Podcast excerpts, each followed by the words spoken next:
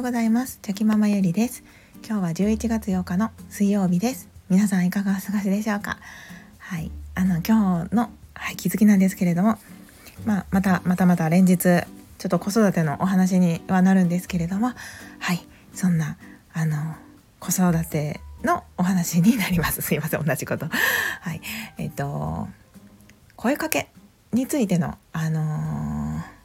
学びのお話になるんですけど、まあ、でも子育てとは言わずにやっぱり人間関係もそうですし、はい、いろんなところでその声かけ言葉の選び方っていうのがあの大切だなっていうことを、まあ、また改めて、はい、感じましたので、うん、そんなお話にそんなお話をしたいと思います。ゆるゆるお付き合いいただけると嬉しいです。はい、えーと、ではでは、えー、まあ連日ちょっと子育ての話なんですけれども、まああの本を読んでいての学びになります。で、えっ、ー、とまあ人に対する声かけというのはとても大切だと思いますし、まあ、どんな言葉を選ぶかでそのコミュニケーションがやっぱり円滑に進んだりとか、うん、うまくいったりするっていうことにもつながってきますし、まあ、以前にもあの伝え方が9割っていう本を読んだんですけど、まあ、そこでもやっぱり言葉の選び方で本当に、うん、いろんなことがこう変わってくるよっていうようなそんなあの感じの学びがその時にもあったんですけど、まあ、結局はいあの他の本でもそうですしいろんなところであ共通しているのがやっぱり相手への思いやりと声かけ言葉の選び方だなっていうふうにまた再確認しておりました。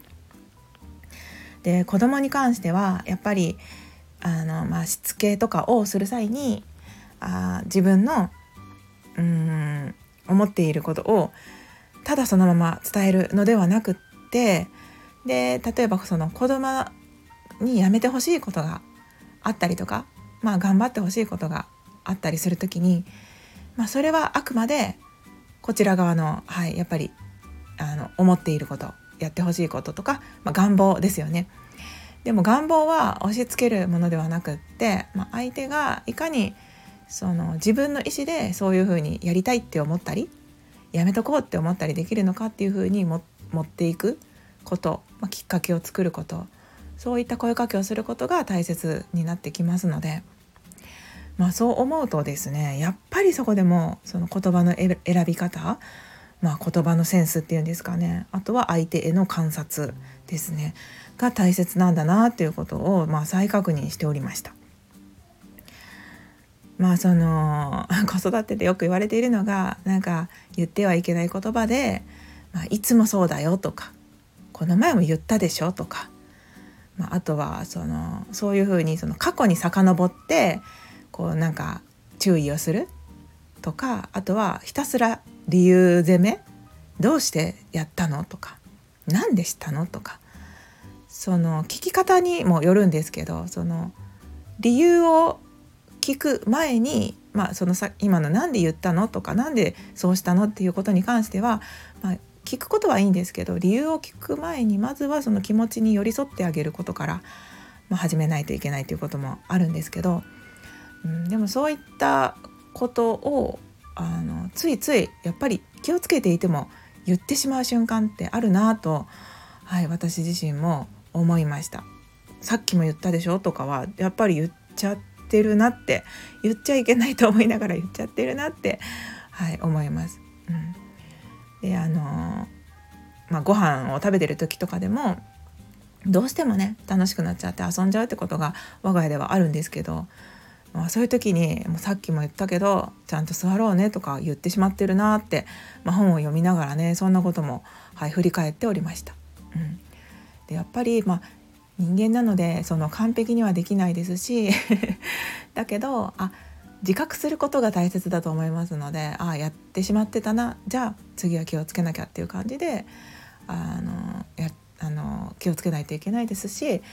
まあ何度もねそれを繰り返してるだけだったらやっぱり成長がね自分自身ないなって思いますので、まあ、言葉を置き換えてみたりとか。うんでその違う言葉を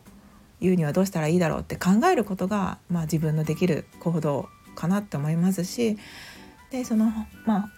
本の学びであのあったのがあの、まあ、子供に対してそういう過去に遡って注意をするとかそういうことをするのではなくてもう未来に向けての声かけその未来を向けるような相手が子供がこう未来に向かって進んでいけるようなそちらに方向性を持っていけるような声かけをしてあげるんですよっていうことがね書かれてたんですよね。であすっごい大切だなって思いました。はい。でまあ、これはもう自分自身に対してもですし大人に対してもですしでもちろん子育てにおいても大切だなって思いました。うん、自分に対してもねなんかそのあ前もこうだったなとかそういうふうにその過去を遡って否定的に感じてしまう部分ってあると思うんですけどでもそこじゃなくって常に未来を見ていや自分はこうしたいんでしょ？じゃあこうしていこうとかなんかその前を向くことが大切であってで、まあ、子育てにおいては子育てをする際にやっぱり子どもが常に前を向けるように、まあ、時に寄り添いそしてあとは前を向けるように声かけをするってことがとっても大切だなって思いましたのでその注意のひか仕方一つにとっても過去の方ばっかりを見て注意をするのではなくってあの例えばまあ我が家の場合でしたら、えっとまあ、ご飯中にね遊んでしまうっていう子供に対してあその未来 に向けた声かけになってくるとあ来年はまあもう1年生になるからその座って食べれたらかっこいいよねとかかっこいい1年生になろうなれるよねみたいななんかそういう声かけ今ちょっとうまくそうですねここも言語化しないといけないなって今言いながら思ってるんですけど、はい、そういうふうにそのちょっと未来を夢目標として掲げるというか、うん、そういう声かけ想像しやすいような声かけをするっていうことが本当に大切なんだなっていうふうに感じました。うん、まああとはそうですね宿題をためあのなかなかしない長男に対してもあのこれをすることでこういうことがあるよねとかなんか今のこの努力が君の将来のこういうあの力になってるんだよとかこれを乗り越えたらきっと君はその将来どんなことでも乗り越えていける力になるんだよとかなんかそういったそのまあ未来に目を向けれるような声かけとあとはやる気が出るような声かけっていうのがまあやっぱりあのできたらいいなって いうふうに感じました。うん、なので、まあ、日常生活においてその常にあの、まあ、子供に寄り添ってで前を向いて人生を歩んでいけるような声かけをしていこうと思ったら、まあ、もちろん自分が普段から生きていく姿勢もそうですしあ考え方もそうですしでその日々の自分の姿勢でまたその出てくる言葉も変わってくると思いますし、うん、本当にその声かけって大切だなっていうふうに感じました。でその声かけも言葉を知らないと声かけもできないですしそして相手の性格とか相手のことを分かっていないと相手に合った的確な声かけっていうのもできないですし本当にその日々の観察とあとはやっぱり自分自身がもっとそういう分野で学んだり、うん、学んだりすることも大切だなって、はい、思いましたのであのやっぱりね言葉っていうのはすごく力があるものなのであの自分自身も声かけとか伝え方とかっていうことをあの大事にして、はい、あの相手大切な人たちにあ素敵な声かけっていうのができたらいいなっていうふうに思いました。はい、そんな私の気づきのお話でした。はい。ということで今日も最後までお聴きくださいまして本当にありがとうございました。